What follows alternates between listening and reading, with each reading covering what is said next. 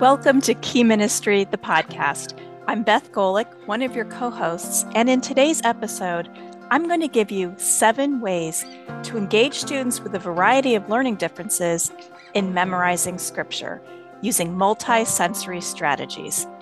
But first, let's talk about why it's important to learn scripture. Learning scripture is a way for us to glorify God, which is something we were all created to do. It teaches us and helps us draw nearer to him. Colossians 3:16 says, "Let the word of Christ dwell in you richly, teaching and admonishing one another in all wisdom, singing psalms and hymns and spiritual songs with thankfulness in your hearts to God." If you are in children's ministry or disability ministry, you may have students who have challenges memorizing scripture. Perhaps your students are non readers or pre readers due to age or developmental disabilities. Maybe ADHD or executive functioning differences makes rote memory exercises unappealing or downright impossible for some students.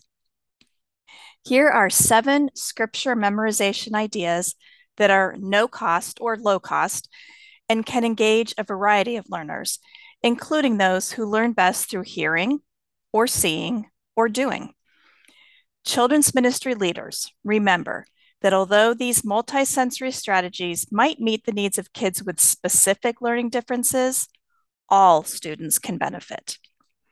Idea number one for your students who like to move, including throwing balls, use the ball toss teaching method. Either partner up or circle up and throw or roll a ball back and forth while taking turns saying each word of the memory verse. Remember, your students who have limited verbal communication can still learn and participate and have fun with this method. Idea number two jumping is another favorite for our kinesthetic learners. Print out each word of the memory verse and place them on the floor like stepping stones. Kids can jump through the path, saying each word as they land on it. Idea number three your sensory seekers may enjoy tracing words in shaving cream. You can do this as a hand over hand activity. Remember to always say the words out loud while helping students trace the words in shaving cream so that you are engaging auditory learners too.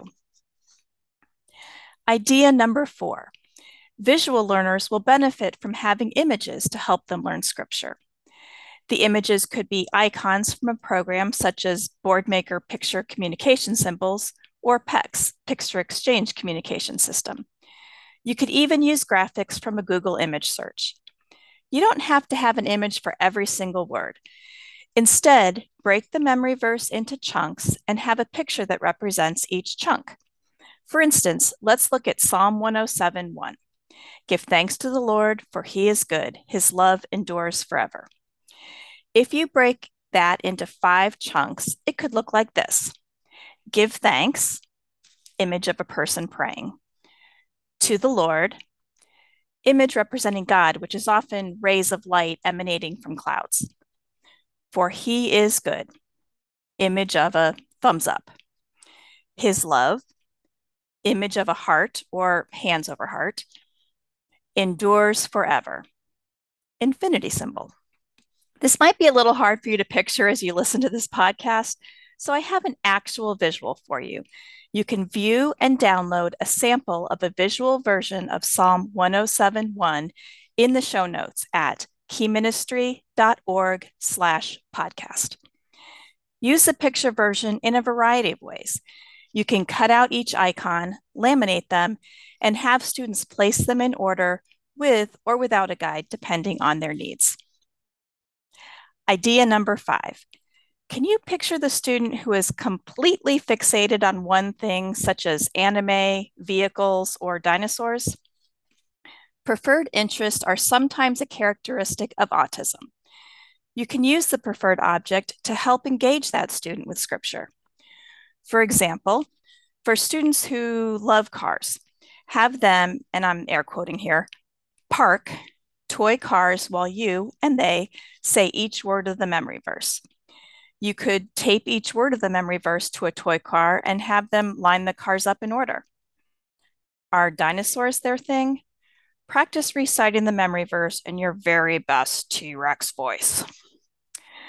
Idea number six. I don't know about you, but I have a hard time memorizing lines of text. And yet, I can recall song lyrics from the 80s like it's my job. Turning scripture into songs is a great way to help with memorization. And there are many songs already out there that contain scripture, whether it's songs that you are familiar with from worship services or kids' versions. Idea number seven. Just like our other ideas, this one involves incorporating physical movement to help engage kinesthetic learners along with visual and auditory learners.